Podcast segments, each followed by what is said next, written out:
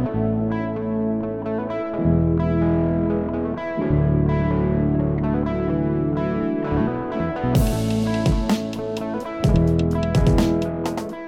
and welcome to Peaceful at Heart. My name is Cedric Martin and I'll be your host. Each episode we'll take a look at the book Peaceful at Heart Anabaptist Reflections on Healthy Masculinity. We'll jump into the chapters, hear from the authors, and think a little bit more about what healthy masculinity means in our modern context. Joining us today is Kurt Horst.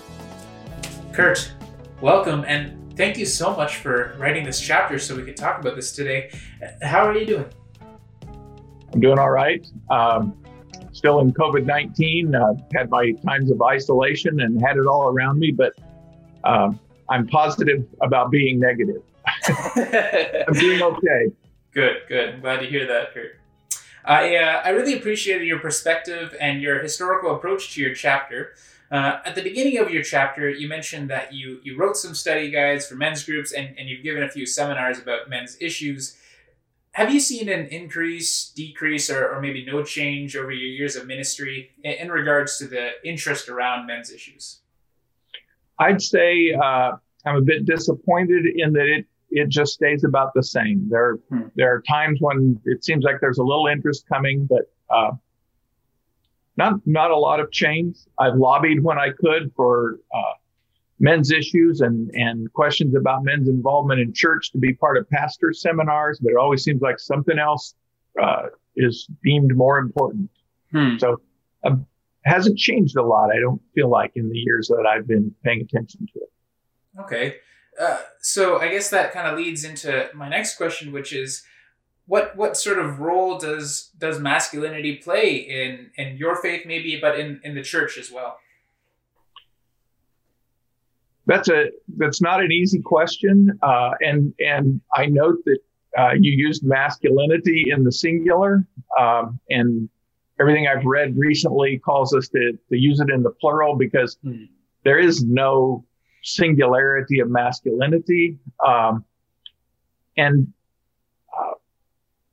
even within within Christian circles, there's there's all the way from um, wild at heart, uh, save a beautiful woman and and uh, fight off the bad men, or um, the the movement toward uh, a much more gentle masculinity. Mm. So within the church, um, we'll probably get to this a little bit more, a little further into the questions, but um, when, when we take Jesus as the model, um, the the question of masculinity, I think, moves a little bit to the side, and, and spirituality needs to move to the top. Hmm. Um, we, we, are all different, and um, I'm I'm not inclined to put masculinity into one definition or into a box. I think that's really been destructive for us. Hmm. Yeah, for sure in in your chapter, Kurt, you share a lot of great information about about fatherhood, and, and now we're thinking a little bit broader than just about the, the individual, but uh, and and being a man around the time of the Industrial Revolution. Uh, you share about that there was a family business and, and that everyone would work together. Through 2020 and now 2021, as, as you mentioned, through our COVID times, uh, work from home has become a new reality for many families do you think that a, a, shift could occur where men begin to think more about being family first instead of instead of work first, um, or or any other shifts that you're hoping for that could come out of this this uh, change? Yeah, I I think there's real good potential for uh, changes, discoveries. Um, a couple of observations about that, though. One of them is that I think those changes are, are kind of forced on us. They're likely to happen where there are uh, two parent households. Sure. But at this point, probably 50% of the households in the US, I don't know about Canada, I don't think it's quite that high, um, are not two parent households. And so um, for, for men to be making discoveries is only going to happen in those households. Mm-hmm. Uh, but the other statistic that I just learned, uh, I, I thought it was probably true, but I went chasing it. Uh, is that uh, 75 to 80 percent of what are being called essential jobs are held by women. Mm. Um, school teachers, uh, just the, the, variety. And so there will be a lot of places where men are working from home. Um, and when we do, we make some unique discoveries. Mm. but are we willing to change? Uh, yeah. Or are we just looking forward to getting it back to normal? So I think there's real potential. Um, but we have to allow that, yeah, allow that change yeah. to happen within ourselves and, and within uh, within our communities. No, yeah, and, and, that, and that's that, that takes some some uh, some kind of character traits that aren't part of of uh, cultural masculinity always. Mm. Uh, humility, gentleness, yeah. um, self self examination. Uh, those are those are essential to change, and uh, we might discover how much of that we really have. Yeah. Yeah, for sure. You know, with, with, with you mentioning about the fact that uh, about half of, of the households are uh, single single parent households in the U.S. Um, and also in your chapter, you say, I wonder where future generations of, of young men will learn about healthy masculinity and, and masculinities, shared gender roles. Where do you think uh, we need to start? Is, is there things that our church communities could be doing, um, maybe specifically around single families, single parent families? Well, we certainly have to be uh, aware of the kind of unique dynamics that are part of single families. And I think about 80 75 to 80% of single families are uh, headed by women, uh, maybe 20% by men.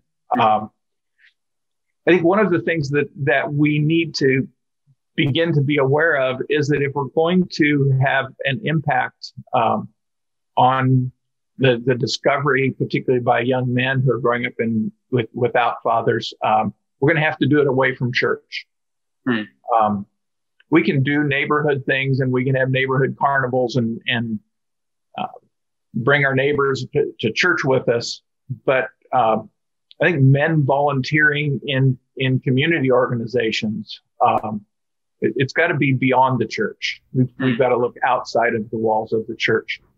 Um, and health, healthy men uh, can do that, but we have to oftentimes change the way we even think about ourselves and our work in yeah. order to make that priority. Um, I've just recently retired. I think about it, um, but I haven't really found the places yet. And and um, but I, I, think men in retirement, uh, healthy men in retirement, have real opportunities. Hmm. No, that's that's great. That does give a bit of hope of, of where we need to go and, and thinking about our our sort of our next generations and, and where do we where can we tap into that I guess and um, finding those opportunities. Uh, I hope for you yourself you find those opportunities and, and find what you're looking for here. I think one of the other observations I make is that as I as I listen, uh, I think within the African American community, um, there's much more awareness as I listen to African American pastors and and church leaders. Um, they they're showing us a way. Hmm. Uh, we need we need to learn. Yeah, we need to learn. We need to listen. Absolutely. Right. Kurt, I'm I'm wondering as as you think about ways that you could uh, tap into your your healthy manhood and, and sharing with the community, what what role models for you did you have growing up, um, and did they leave an impact on your vision for? Uh, I would say healthy masculinity, but you're you're changing my outlook. It's a healthy spirituality, right? Right. Um, that that's an interesting question for me. Um, not one that I've spent a lot of time thinking about. I grew up in um, rural, small town, uh, Midwest. Um, gender roles were were pretty traditional, hmm. uh, so that what my children are experiencing and and what I experienced to be a more urban setting, very different. Uh, so the roles I grew up with were were traditional. There were uh, there were kind of clear definitions. This is this is men's field. This is women's field. Um, more like what I write about in the book, where dad goes off to work. Uh, I tell the story in the book about our son who, when he was four and I was a pastor, uh, was asked, "Where does your dad work?" And he said, "My dad doesn't work. He just goes to meetings." um, his uncle and, and his grandpa put on their work clothes and went to work, and I didn't do that. Yeah. Uh, but I, I, grew up with with pretty traditional roles. Um, the I think probably for me, uh, the sense of uh, looking at those roles and and and doing some reading and being willing to say those those probably need adjustment um, has has been powerful. So it, it's almost been it's not anti roles because I had good I had good role models I think, but my dad was a workaholic, um, sure.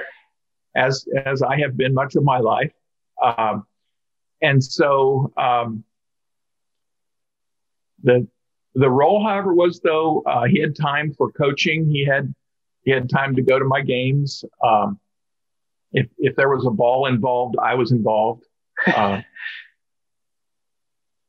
and there were there were other um, there were other persons at church who gave quite a bit of time to the kind of activities that that my friends, pretty well all male, because um, it was pre uh, pre Title IX in the U.S. Uh, there there weren't the same opportunities for young women to be involved in in sports and and even quite the same in clubs. I was thinking about it at church. You know, we had boys club and we had girls club, and then we had the baseball team. And uh, about the only thing we did together was uh, the uh, children's choir, hmm. and there were never enough boys in the children's choir.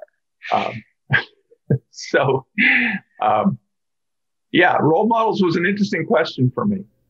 So, Kurt, I'm I'm wondering, uh, what are what are healthy ways in which you see uh, men expressing spirituality through action?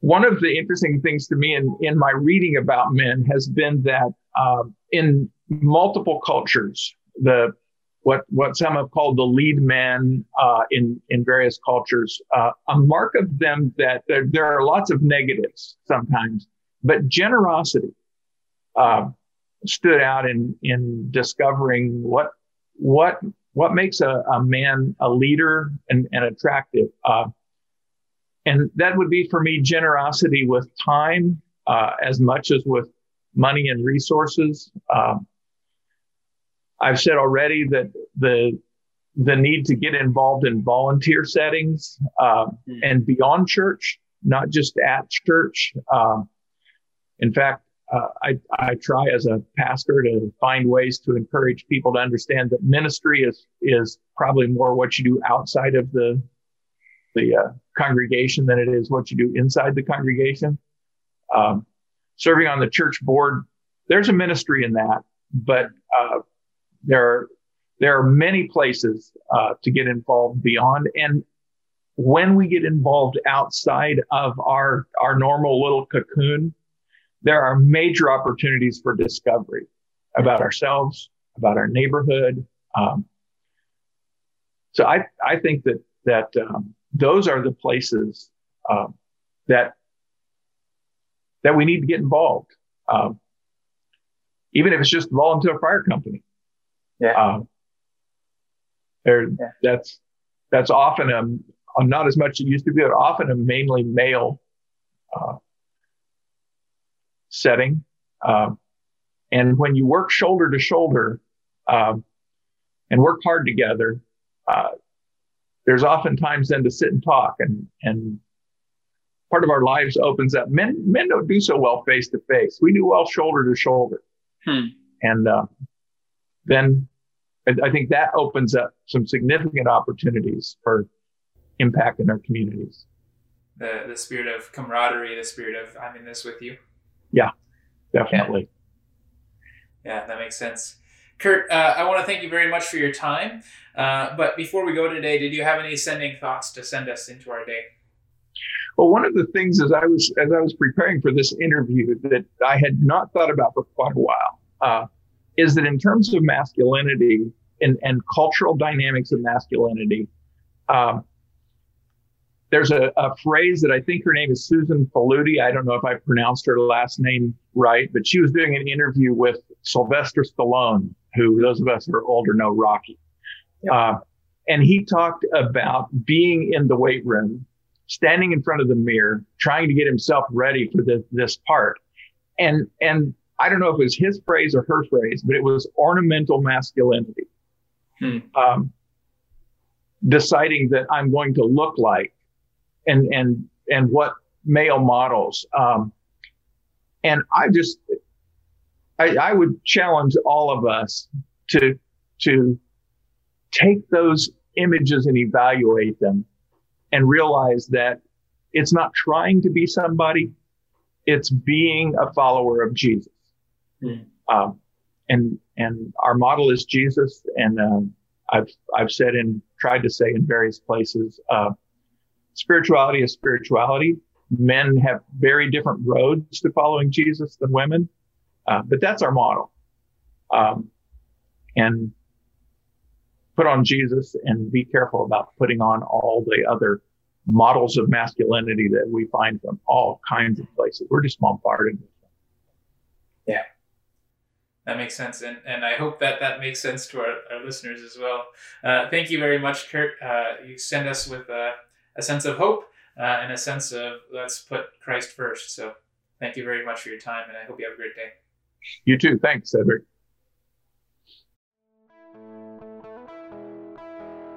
Peaceful at Heart was recorded in the city of Tkaronto, the land covered by Treaty 13 with the Mississaugas of the Credit.